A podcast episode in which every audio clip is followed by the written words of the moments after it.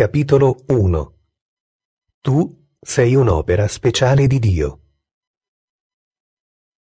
Non vi è certamente nulla di più necessario nel mondo oggi di una filosofia pratica di vita.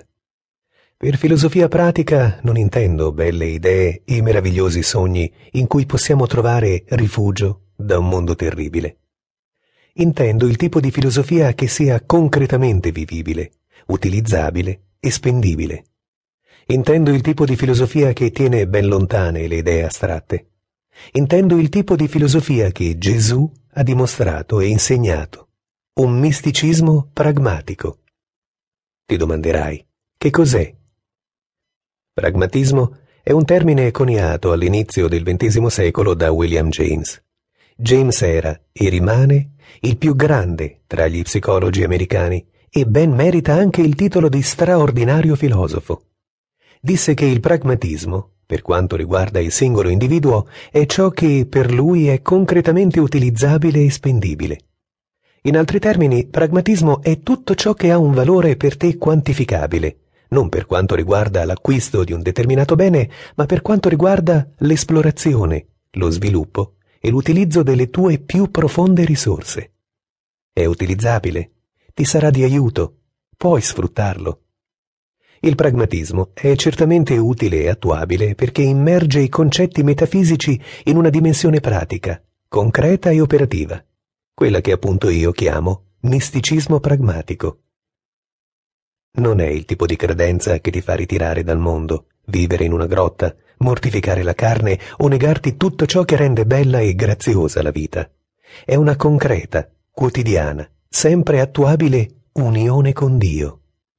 Ecco quello che, in termini semplici, il misticismo pragmatico è. Un certo numero di anni fa, prima di incontrare la spiritualità, ero nel mondo degli affari.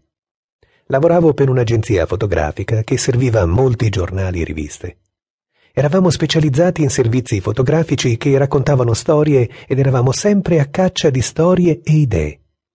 A volte i servizi fotografici ci venivano spediti da collaboratori in giro per il mondo, altre volte li realizzavamo noi stessi con il nostro personale staff di fotografi. In questo caso dovevamo realizzare un servizio dal titolo Di che cosa è fatto un essere umano? Decidemmo di rappresentare l'essere umano in questione come una ragazza carina e iniziamo ad analizzarla nei suoi dettagli costitutivi. Scoprimmo che il suo corpo, come il corpo di ogni essere vivente, era composto di elementi come sale, calcio, silicio, zolfo, potassio e vari altri. Scoprimmo anche che il costo totale degli elementi che compongono il corpo umano, se lo monetizzassimo, è di circa 10 dollari. 10 dollari. È ciò che ognuno di noi vale per quanto riguarda il corpo fisico. Certo, il prezzo può alzarsi leggermente se nei denti hai otturazioni d'oro e può calare se porti invece la dentiera. Ma 10 dollari è il valore monetario medio della materia di un essere umano. A quei tempi ero molto più di un'atea e questo valore bene corrispondeva con la mia idea di quanto realmente valesse l'umanità, me compresa. Poco tempo dopo ho scoperto la spiritualità. È stato merito come è accaduto per molti, di una serie di seminari. Durante uno dei miei primi ascoltai un'affermazione che sembrava fatta per essere una sfida. L'uomo che parlava è, a mio parere, il più grande di tutti i padri spirituali, Emmet Fox. Aveva la mente più brillante che io abbia mai incontrato. Non puoi ignorare quest'uomo, non puoi sbarazzarti di lui con una risata. Lui aveva senso concluse quella particolare lezione dicendo Sai chi sei, sai veramente chi sei. Tu sei un'opera speciale di Dio. Questo mi colpì. C'era davvero un ampio divario tra il valore di 10 dollari di un corpo umano e l'opera speciale di Dio.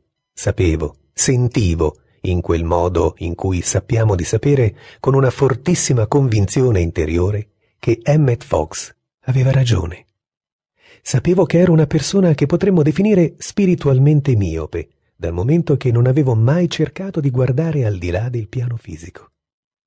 I due concetti sono lontani tra loro come il polo nord e il polo sud, e decisi di esplorare il vasto